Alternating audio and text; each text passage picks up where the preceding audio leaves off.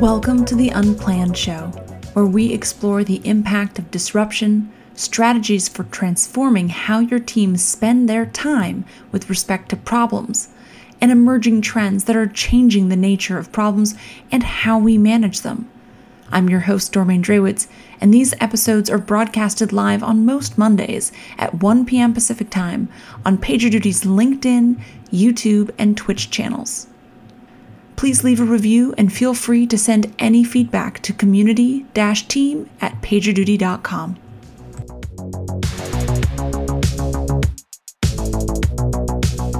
So here we are with our guest, Heath Newburn. Um, Heath, say hello. Howdy. Um, that's a very appropriate Texan uh, welcome um, even though you're not in Texas, and we'll get to that. Uh, before we get started uh, with today's topic, which is all around defining AI ops, one of those words that I, I feel like people love to hate, and yet you go to conferences and places and like you know there's people lining up to go to the session about learning about it and how to get started and so um, you know and there's like 15 different definitions depending on who you're talking to so you know this is a, a good time several analysts have just recently put out various kind of uh, um, you know qualifier reports. And so you know this is a good opportunity to kind of like dig in and just just talk about like what makes sense. Um, before we get into that let me just quickly touch on some of the upcoming episodes that we have planned here at uh, 1 p.m. Pacific, 4 p.m. Eastern. We're usually on time. Uh, apologies for the late start today. Next week, we'll have Heather Hinton, uh, PagerDuty's own Chief Information Security Officer. The following week, we're going to have Martin Vincent uh, who focuses on automation here at PagerDuty, and he really wanted to dig into platform engineering. So, you know, he's been working with customers over in EMEA. Um, that's a topic near and dear to my heart. So, looking forward to digging into that. We have James Urquhart. We had to reschedule this one. Um, he put out a book in the last couple of years on flow architecture. James Urquhart from uh, going way back to Sun, and uh, you know, also an expert in sort of the the platform world. Uh, but I recently heard him give kind of a talk related to his thinking around flow architectures, which actually kind of relates a little bit to what we're going to talk about today. With that, let's let's come back. Let's focus on um, defining AI ops today. And uh, you know, first of all, Heath, you're you're normally based in Texas, but you're you're dialing in from somewhere different. This I'm I'm still drinking my tea, even though it's it's afternoon. Um, but it might be a little bit late for you from what I can tell for whether it's tea or coffee. I normally like to find out are people drinking tea or coffee? What's their their go to? We have, we have we have moved on to Kirschwasser at this point. So I'm in uh, I'm in Heidelberg. It's uh, a little after ten o'clock at night, and uh, so yeah, it's uh, been a good day, productive day. Um, but yeah, we have we've moved well beyond tea and coffee at this point. So. Fair enough. Um, okay, well, someday you'll have to reveal whether the Kirschwasser would normally be going into uh, some coffee in the morning or in some tea. Not that that's recommended by any medical professional, but um, you know that's that's still like I like to see where people fall on that. But you know, let's just to get kind of started. Uh, you know, the AI ops. If you had to sit down right now and define that for someone, Heath, how would you break that down in just the simplest of terms? Uh, you know, that's what's I think you really glommed onto it, which is if you come back and and look at so here's here's actually a fun bar bet in the Bay Area or anywhere there's a bunch of geeks is that um, AI ops actually started as algorithmic IT operations, not artificial intelligence. So, um, and it's it's really grown over time. So Gartner came up with it initially, but if you look at how Forrester defines it versus 451 Research versus Gartner um, versus GigaOM. Everyone had really has got their own sort of definition of it, which I think is actually great for you if you want to, you know, bring this into your organization because um, I know any of my dear friends in like, you know, SRE or DevOps, their eyes have immediately rolled to the back of their head, assuming they've even bothered to tune in, you know, to this. Um, because so often AI ops has been overpromised and underdelivered in particular, uh, you know, AI is going to save us, right? and I saw one vendor who who actually had an advertisement. It was so I felt so embarrassed for them, where they said, "We make IT ops a black box," you know, with their AI ops offering. And it's like, well, tell me you've never worked in large scale operations without telling me you've never worked in large scale operations. You know, horribly complex things around what we do, and and how do we drive it? So so really, Dormain, what I think about is that AI ops really just I just wanted to do three things for me, right? One is reduce noise. Um, in any large scale organiz- organization I go into, there's at least 30 monitoring tools, right? Because you're going to have a database specific one, you're going to have four or five cloud specific ones, you're going to have your various, um, you know, VMware, vCenter. You got so everybody's got their own monitoring around that, and all of them are producing alerts and noise logs, all kinds of other stuff around this. So reduce my noise, right? Help me focus on the things that matter. The second thing I want to do is I actually want to create context um, because it's not enough to say, you know, hey, great, you know, Dormain, I got a DOGFOX 977 error in MySQL. Cool. what, what is it? Is that prod or non-prod? Is there an SLA or SLO against it? Um, you know, am I spinning up the, all the troops because it's 3 a.m. on a Saturday? Well, if that if that error is hey it's you know my hr system and everybody got paid this weekend already what do i really care right? Nobody's going in and checking uh, you know their performance reviews that time. But at the same time though but if my um, if my customer sign up is 10 15% slower we're getting everybody up right? So create that context for me to help me understand the meaning and what these errors mean and how i begin to drive the resolution around them. And lastly remove the toil um, so how do I remove that capability of, of having to constantly go out and do a bunch of manual efforts? When I think about I spin up things um, is in response to stuff. You know, so let's say that I'm the the network person, right? And every time I get on a call, I do an ifconfig, an IP config, a trace route, a hop view, a netstat, look at the MPLS settings, dump my virtual switch settings, all the stuff a good network person would do to make sure it's not DNS because it's always DNS, and you know, and make sure I kind of get around that. Well, how do I remove the toil from that? How do I make sure that I'm just you know having that automated response all the time? And, and that's really what I think. If I can get AI ops to do these things for me, reduce noise, create context, remove toil, then what I do is I've created a system that's not built for you know the smartest person room that's not built for the person that's kind of has you know their their butt has been in that seat for 15 years but the newest people on your team, the, the people that don't have the experience, the backups. How are you going to grow your SRE? How are you going to grow platform engineering? How are you going to expedite DevOps? Well, I need to get my my most junior folks enabled as quickly as possible. That's the promise of AI ops, and that's why I'm so excited about it. Is that not for this deep AI AI capability that's going to you know somehow take away all of our jobs, but more of enable um, the the newest members of my team to work with the same level of experience as the most experienced people on my team. Makes a lot of sense, and I like how you're kind of almost using that like, how do you how do you find um, a least common denominator uh, sort of approach so that you're not solving for the corner cases or the most complex. You're simply putting a framework in place that raises the bar, raises the tide and all the boats, that the whole team can operate more efficiently. And just to kind of poke poke at a few things, right? So reducing noise. I was going to ask, okay, the why, and you mentioned, right, like organizations have 30 plus. I've I've heard folks like, well, if I could just get everything onto XYZ monitoring tool, but you know, once you're past a certain size, uh, you know, you're right. I think there's been various research and studies I found show it's like at a minimum you've got five to ten, right, uh, for 90 plus percent of organizations, including fairly small ones. And if someone at a sizable organization can figure out how to move everything onto a single monitoring system, they should probably write a book on that and sell it because I think a lot of other people would love to read it. You talked about help me focus. Like how how do you measure success with this sort of framework of like reduce the noise, create the context, and remove the toil? Just thinking about okay, what what are the before and after things that's like you know you're on the right track when you're able to see X yeah, and, and the thing is, in IT, we tend to gravitate towards those things that we can wrap our arms around, right? We're human. So the easiest one, uh, I want to do some TTR.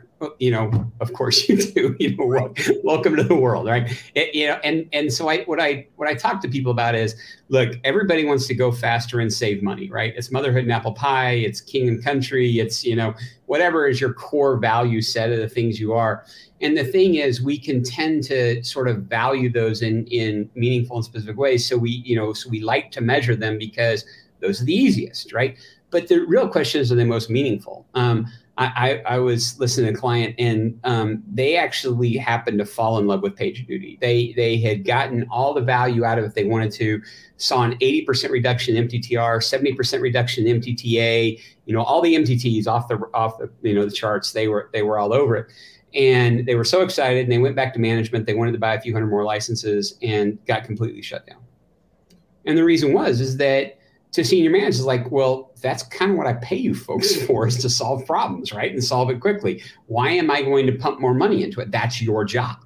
Um, and and that's one of the things that we kind of fail at inside of IT is we are really bad at telling our own story, at patting ourselves on the back um, at being able to out because we're sort of the moles and trolls in the basement, you know, shove Mountain Dew and you know fried burritos underneath the door every 48 hours, um, and and we don't tell the wins, we don't explain the value. And so the value, when you talk about the the outcomes of it, of course, we love our DORA metrics. We, you know, if I can figure out how to get smarter about you know, reducing my change failure rates, reducing MTTR, um, classic ITSM met- metrics, you know, mean time between business failures and others, of course, I want those but are those actually meaningful to the business? Have we explained to the business why they're why they're there?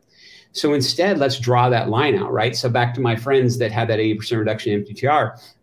What if instead we had gone through and, and done a little bit of digging and said, hey, within the organizations where page had been deployed, they saw a 40% reduction in turnover because they were able to reduce um, the uh, alert fatigue, and people started enjoying working there more because they weren't constantly on call. They didn't always have to be the smartest person in the room when they were there.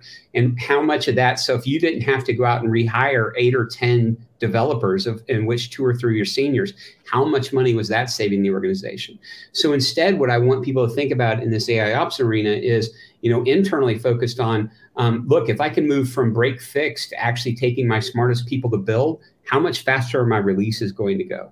How much easier is day to day work going to be if I'm not always that person that has to be called?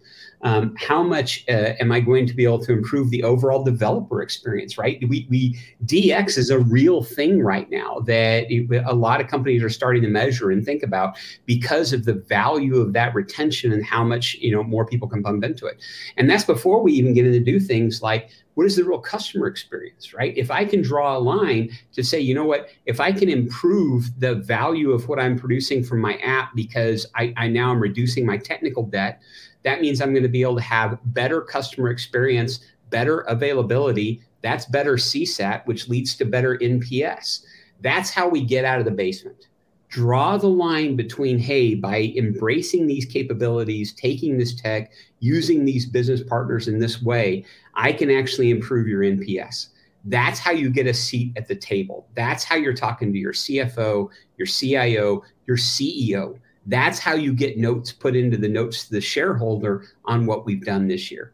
Not in reducing mttr which is important but in improving how customers perceive you yeah, that's a great point. And I think as I think about some of the ways that I've looked at over the years in terms of conveying that value, you know, uh, I, I sometimes call it the story of the app, right? Which is if you're stuck down at the infrastructure level um, or you know, or even at the platform level. But at the end of the day, what the business cares about is like, what is that application that's in the critical path to revenue? And you need to get to know that app. You need to be able to invite that application to dinner, right? Like first name basis. And so that's the what I'm hearing you describe is like that's how you kind of convey the value of AI ops or any system that is, you know, reducing noise, providing context, and, and eliminating toil. All of those activities need to be connected back to an application that's being supported, which have developers that are working on it, that have features in their backlog, which have customers who are trying to transact through. um, granted, you there's there's more applications than than exist, but if you have an application in the critical path of revenue, you're going to have a much stronger case. So that makes a lot of sense. I want to come back to we mentioned at the beginning, like lots of different definitions, and what are some of the things that you see in you know some of these different definitions out there whether they're coming from vendors or they're coming from from analysts like you don't have to name names um, but what are some of the attributes that you say would would say are like hey these are the things to call out that are important what to look for um, between some of these sort of different ways of of evaluating systems that that do this in terms of reduce noise create context eliminate toil yeah, if you look at, for example, the way that Forrester just rolled out its latest, um, you know, AI ops pieces. So Gartner used to talk about domain specific versus um, domain agnostic, which I think is still a pretty good way of looking at the top level problem. Um, so Forrester took it a little bit different. Like we just uh, in the the process centric was the latest one that they had done, and they were differentiating that from the technology centric. Um, and and that was really about uh, uh what's happened is the all of the APM observability vendors have said we're AI ops, right? Because it's a massive like there's a it's a 24% CAGR market. It's constantly growing, um, and depending on what definition you look at, it's between nine billion and 36 billion dollars that's out there. So everybody's trying to glom onto it and say, yes, you know, this this is what we do. The thing is, for the observability APM vendors, it works really well if you instrument everything inside of that right? Which is which is great and tremendous. Um, but it's also you know a very very expensive. B it it, it, it is um, it is kind of the antithesis of the spirit of ai ops. Um, and, and because I, one of the exercises that's really interesting for my enterprise clients that i'll do is how many times do you play pay for aws metrics right? For an ec2 instance metrics. You know how many places that go through and do that? So um, that's one of the things i look at is you know when you instrument things like that and what is it going to get to? So that's one thing to pay attention to is um, when somebody says they're AI ops, what are they really meaning and what are they really understanding so if you look kind of the agnostic space there's really only a handful of players out there um, and and what we've seen is you know BigPanda has, done really really well in um, in some of the ServiceNow environments and what they've done around the cmdb and stuff um, uh, we there was just a bunch of big news that came out right now uh, about Moogsoft. They just got uh, they announced Dell announced they were going to acquire them. Um, they've actually really struggled in this space, uh, and uh, so it was really wild to see this happen. Um, uh, in terms of the, you know they've had a lot of um, announcements about growth and things, but even when this was announced, they said they have about 140 customers, uh, but they've been in existence for 12 years. You know, so that's not a lot during that time. So, um, and they've had issues with how they actually they're charging and they're moved to the cloud. So, so it, has been really interesting. And then there's ServiceNow, which is you know quote agnostic, but you know ServiceNow is always uh, out eating the world. And, and those that have made massive investments in their CMDB with discovery and dependency mapping and the rest of the ITOM suite, they're seeing some value, but you know it's a long hill to get there. So um, what what I try to do is, is sort of pick apart from from those from that from that landscape of what are you really trying to do, um, and and where's your sort of center of gravity in the organization. Um, so what I've looked at is in, inside the one thing the APM observability vendors have been now is via things like open tracing or whether it's classic Jaeger or whatever else, they've been able to get pretty good um, views of the environment. So discovering those applications, like you talked about, the one you take to dinner, it's really important to know what are all the pieces of that, right? Who all are you having to invite to dinner to get there? Um, and they're starting to do a really good job of that. Um, other applica- other um, vendors, it's a much more uphill kind of thing if you want to go that way. And I think that's one of the things that I've seen about PagerDuty is that not having that reliance on things such as a full blown CMDB or having completely mapped all of your applications. Um, you know, just really poking it. Hey, what do I have to have to actually get started?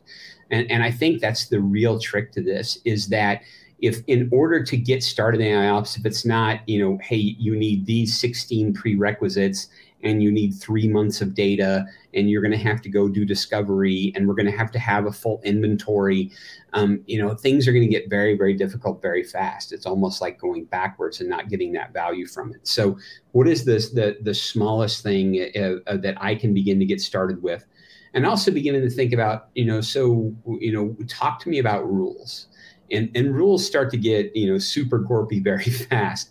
But uh, in it, what the easiest way to think about it is that classic ways of doing event management, which is the core of AI ops, is really nothing more than uh, you know building thousands of if then else case statements, right? Where you fall through the tree of stuff.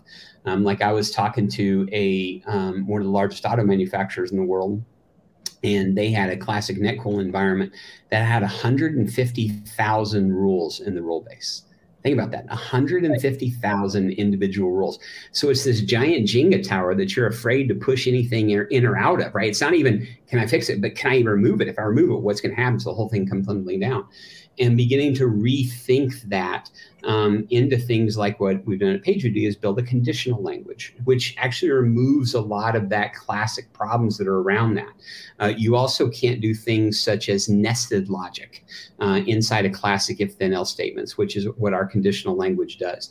So rethinking the way that you approach, you know, the core of your event management, rethinking also how easy is it to get stuff in i think this is one of the the things that it often turns into this massive well i hope you have enough smart api people to bring all these things together and then you're going to have to build um, a set of capabilities that are going to normalize the data that is coming in because you don't have a common event format or, or whatever else. And that was another thing I, that I thought PagerDuty has done really well is by taking our 750 plus integrations, being able to say, hey, you snap it in. And not only is that integration pre built, but how I'm going to pull that data in and put it into a common data format is already done for you. So, um, how do I move quickly? How do I integrate multiple things at speed? How do I build the rules around them um, at ease? And how do I, you know, ensure my total cost of ownership isn't going through the roof if I have to pay for instrumentation of everything? Okay, thank you for summarizing that. I was I was going to say it's like what I'm hearing from this is, you know, as you're looking at uh, across the like the different definitions out there, there are approaches that are, you know, can be like extensions from monitoring and observability capabilities.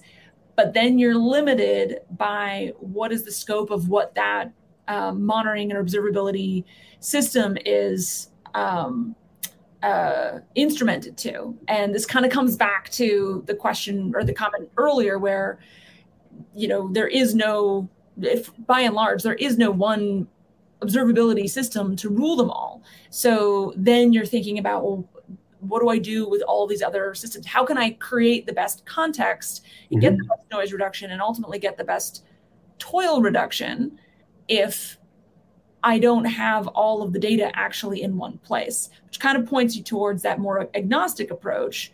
So when you're looking at that agnostic approach, just to kind of recap and make sure I'm hearing this, you're, you're sort of getting at like, okay, from there, the sort of the flip side is it's not just, hey, you know, an extension of, of monitoring. Then you're looking at, well, then what does it take to set this up? And the things to think of there is, you know, do I have to change data formats? Do what do I have to do in terms of rules? How sophisticated can they be?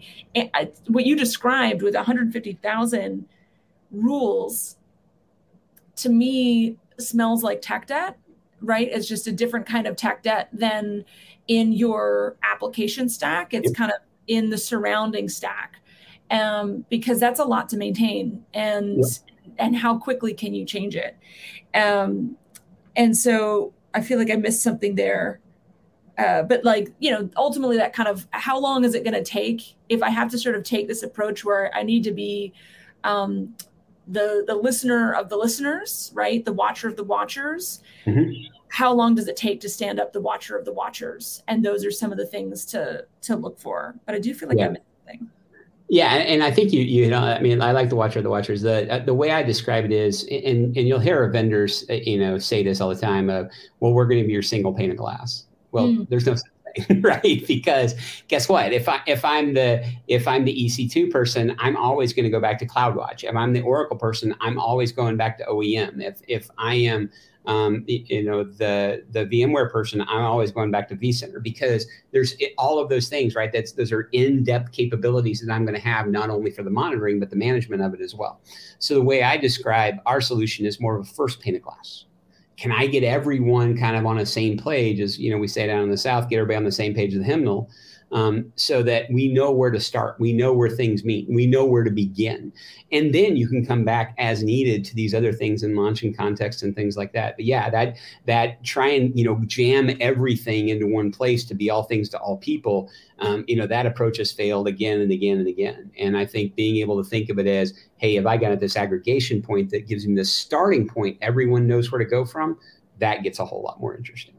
Yeah. Oh, thank you for the perfect setup also for our guest next week, talking about the the death of the security single pane of glass. Yes. Um, and, yeah. yeah. So, showing, showing me that list is actually kind of cruel because I feel like they're really cheap opener for the rest of the month because those are all some brilliant. I mean, I've heard Martin before. Uh, I've been a big fan of James Urquhart's work for a while, and I am a super fanboy of Heather's.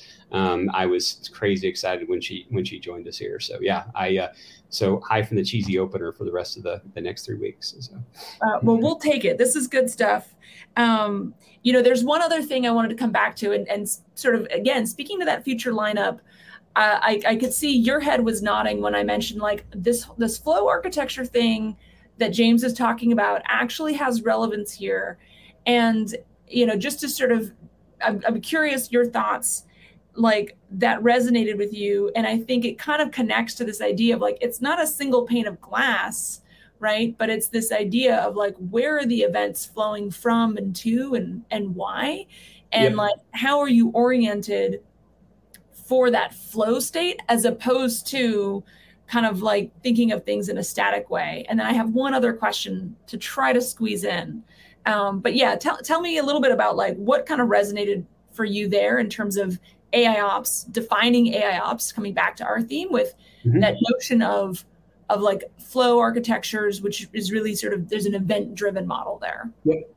Yeah, and I think it's exactly it's the event driven piece that really resonates me in, in, a couple of different ways. So, so one is you know back to sort of the um, our conditional language view of the world and the way we think about things is that what we're effectively defining um, is a state engine, right? So that we're able to come in and pull a piece of that. And, uh, you know, the absolutely brilliant Frank Emery, the product manager for our event orchestration, um, has has done some amazing work with his team on being able to do this. And, and so by being able to take this an event driven, automation first, people centric holistic view that we've done at PagerDuty, um, being able to drill into that and say, now when we get these events, how do we process them in the most efficient way possible, but with the most power as well? And that's really what this conditional language has done is being able to drive uh, across this. So to create that flow and say at any given point, how am I going to be able to enrich this with new information? How do I take um, automation driven actions based on this with very fine grained details? How do I do things such as um, uh, drive a how, how I how I almost I don't, I don't want to use the word, word recur, recursion, um, but the uh, I'll, I'll, give you a, a, quick example. Uh, we we started looking through how our customers use event orchestration, and we found one of our most prominent users was one of the largest railroads in the U.S. And we were like, well, that's weird. So we started poking around in their environment to do it, and we actually found an orchestration called Build Train. And we're like, that's weird. So we click in it, and what we actually do is they would actually take a train, a physical train, locomotive, the individual um, uh, train cars, the, the cargo, the sidings, where it was going, stuff, and effectively turn it into an event stream. And they would process this event stream through our event orchestration. And they would effectively, what it's doing was it would say, hey, based on the length of the train, the weight, um, where it's going, the sidings that's going on, these other things, all these other conditions, was this train, was it good to go? And we started to freak out for a second. We're like, you can't, we are not built for this, right? I do not need a call from the Transportation Security Administration saying, hey, you guys need to. And they're like, and so we actually talked to them. They're like, no, no, no, this is just a, a way, it's, it's a great, because of the way you've done this, because of you have the way you've built this logical flow of what we can do, we can effectively iterate our way through a train and say, hey, we got a problem and and it was a brilliant use case for them. And if you think about how many things, domain that we have that are effectively trains, right? Of when we think about IT, how we deploy um, applications, how we deal with problems, how we think about event streams of things coming in. It's they're trains, right? Just in different way. So I was I, so that that really let me up. The second thing is beginning to think about AI ops as and the way we look at things is what if we're just building extensions of observability? right? So when we get, you know, your observability, you, we spend all these time on logging standards and coding standards and other things that we do, and we're sending these alerts. But when I get these alerts, the, the, the you know, the I, I, I start to ask two questions, right? One of the first questions I ask is, so what? You know, my dog Fox 977 error, for example, earlier, you know, I send a high CPU alert hey, I, am getting my money's worth. I should be excited. I should be glad, right? If, if we think about containerization and Kubernetes and other things, I should always be pegged. That's what I, that's the whole point, right? Is to use as much of the systems as possible. Um, but in 2023, we're still sending high CPU alerts. But what does it mean, right? What do I do around it? So how do I extend observability to create context? The more interesting one and what I've come around to in this idea of, of these flow architectures is when I even come back to like my CI CD pipelines, right? Um, I ship the app, right? Good stuff. Um, 70, 80, 90% of the customers I work with ship infrastructure as code, right? Because mm-hmm. that's the whole point. We want to make it simple. Um, every mon- every uh, modern monitoring tool, Datadog, New Relic, AppD, Dynatrace, others, um, have got ways that you can define your monitoring definitions as code, right? Usually via Terraform. Um, but then there's the so what, right? When that monitor fires, so what? Who should be notified? Is there a runbook for it? What diagnostics do I need from it? What are the potential remediations that I could take from it? Um, are there uh, are there certain links to stuff that I want to add to that? How do I want to enrich the event? What are the data sources that I want to enrich from? Right. So what? All of that should be an extension of your CI/CD pipeline. So what? So be able to take the Terraform definitions of that and drive that into CI/CD so that now when I ship my app, I'm all the way out to the app itself, the code it's going to run on, how I'm going to monitor it, and then how do I actually debug it and potentially fix it when something actually goes wrong. So yeah, that I'm a huge fan of the idea of, of rethinking um, how we put stuff into pipelines and drive those pipelines with flow in different way. Okay, that's an interesting idea. And I like where you're going with this. It actually, I think, even sets up another of our future talks with Martin around platform engineering. Because sort of that ex- explaining, like, hey, your CI CD pipelines, right? And you're you're coming back to your infinite loop for DevOps, where that end-to-end life cycle, but you also have it for the whole stack, right? So the app code itself, the infrastructure that it's running on, the monitoring that gets wired in at deploy time, but then also thinking like next step, which is when something goes wrong. Um, so like that sort of becoming the the a fuller view of the the full stack that needs to be um, continuously delivered this kind of connects a little bit to my last question. I'm going to try to squeeze in here, which you started to touch on when you're talking about building kind of like defining that state engine with that conditional language and um, you know enriching events being one thing but then you talked about taking actions and this also kind of connects back to your original definition which involves like how do you re- this is a system that needs to reduce toil at the end of the day so when you talk about like being part of that full stack that gets continuously deployed, um, you've got debugging as that last state. And that needs to be event driven because it only really is triggered when there's something to debug. Yep. What's that next step that is part of that? Like, how does that actually work? Yeah, I, I, and this is this is an interesting point because when I when I talk to folks about things like you know automating diagnostics, well, of course everybody's got diagnostics, right? I mentioned earlier, you know, the network person that does that. But if you think about the way that normally happens today, right? It only happens when Dormain gets on the call, then she gets notified, you know, grabs out of bed, looks at the problem, tries to figure out, am I making a pot of coffee or am I just you know making a cup of coffee, um, and then figuring out you know kind of the next steps, and then you know you begin your your debug routine, right? Well, what if instead, right, that the second that that event actually came in, that we started grabbing that diagnostic information? Well, a couple of things start to happen. Number one, that's already waiting for Dormain, right? So now you're, you know, you don't even have to, as you're making your coffee, you can start looking through that and see, do you even need to start drinking it, right? Or do you, can you skip ahead because it's actually already been fixed? So that's one is that the second thing is, um, what would be really interesting is instead of even waking you up, what if instead we could actually make things like our automated remediation smarter? So let's say, you know, the most basic of, of remediation, fail over the cluster, right? That's a real simple kind of thing that we would do all the time. Weirdly, we don't do it enough, even though that's what clusters are built for is failover. Um, but you know, so if it's a healthy four-way cluster and we want to fail over just because you know we can see this, great. Why don't we do it, right? Just and but the diagnostics are there because they have to tell us, well, we've either failed over this cluster 17 times, you know, in the past two hours already. That's number one. Or, right. hey, you've only got two nodes left on this cluster, so you don't want to fail over to a single point of failure. So let's not do that. Um, so really informing your automation right, in a different way. Um, the last thing, and, that, and this one is kind of not obvious, but but it's one I find a lot of value in, which is the whole point. And, and you talked about this, that kind of infinite cycle, right? Of of DevOps, we do plan, do, check, act, right?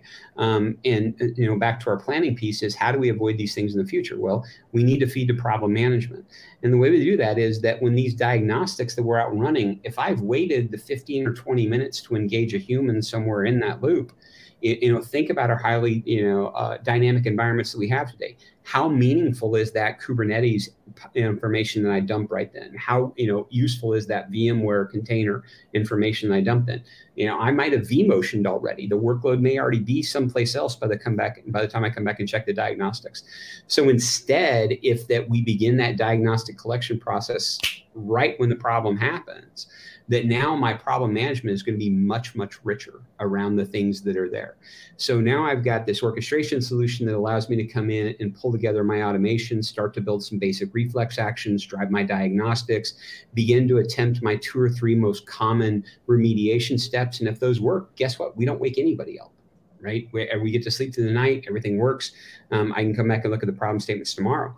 But if I do wake somebody up, and I think this is the the wild thing about it. So I used to be uh, the technical lead on uh, the Iridium satellite project, right? 78 satellites um, doing cross linking, massive things. Uh, so I had to understand what was happening with satellite control, with ground systems, with network systems, uh, with orbital analysis, mission planning. I mean, incredibly, ridiculously complex things of which I barely scratched the surface on, but I had to have an understanding of. What do you think the number one thing I would get woken up over? disk space. Mm. Disk space. you know, so here I was that had all of this, you know, domain knowledge about all these rich things. Like I'm the guy you wanted to call. It's like, hey, we've got a crosslink problem when you know 56 goes over 83. There's that South Atlantic anomaly problem. We bumping that out of the box, and it's 300 meters off. We got to come up with a new. I'm your guy, right? I know who to go talk to for that stuff. Um, and I didn't mind getting, you know, you don't mind getting woken up for that. You don't mind giving, you know, doing the hard work on that disk space. You know, and in 2023, I see it all the time. You know, we're waking up, you know, these incredibly brilliant engineers with all of this training, all of this deep domain expertise, all of this knowledge, and we're waking them up over stuff like that. So, um, Nick Castle, one of my uh, colleagues, a solution engineer here, he said, you know, uh, we were talking last year. He said, you know, PagerDuty's been waking you up for 14 years. Isn't it time we stopped? Um, and I love that, right? Is how do we how do we take these these automation capabilities and start that to let machines do what machines are good at, so people will do what people are good at.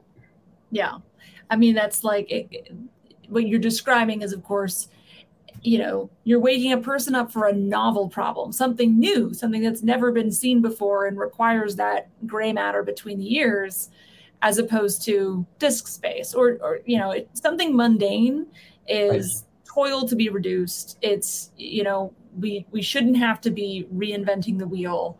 Um, eh, you know, which brings up even like the problem with actually bringing in humans sometimes to do that kind of work is that uh, different humans will do it different ways, and even the same human will do it different ways. You know, when there's three months has passed, and so right. your ability to drive consistency in your practices and uh, procedures actually goes down the more you have humans touching things. Yeah. Humans are great creative beings, right? And that's part of uh, uh, part of the magic. But it also means that they're going to keep creating new solutions to things that maybe already have been solved. Um, on that note, I know we're kind of coming up at uh, like three quarters of an hour, so I want to let you go. I want to thank our audience uh, for joining us today. Um, remind folks again, we'll have Heather Hinton next week. I dropped in a link also to that the Forrester process um, centric AI ops wave report that just came out very recently as an example of one of these sort of definitions floating out there. But I think you've heard some great things from Heath today as just as you're looking at any of these sort of solutions around AI ops, you know, at the end of the day, that framework of what is going to help you reduce noise, create context, remove toil, and then also thinking about, you know, how is this going to be a watcher of watchers? And um, you know what is the what is my ability to set up rules? Is it easy? Is it fast? How quickly can i can i get started? And then i think it starts to get into some really interesting stuff that we talked about at the end around you know event driven uh, architectures and how you can start to really you know shift left if you will um, by bringing this into your CI/CD pipelines. So um, this one even further than I could have possibly imagined. So thank you, Heath. Appreciate you, Dormain. You have a great one, okay? All right. Take care in Germany. Safe travels home. Bye now. All right. Bye.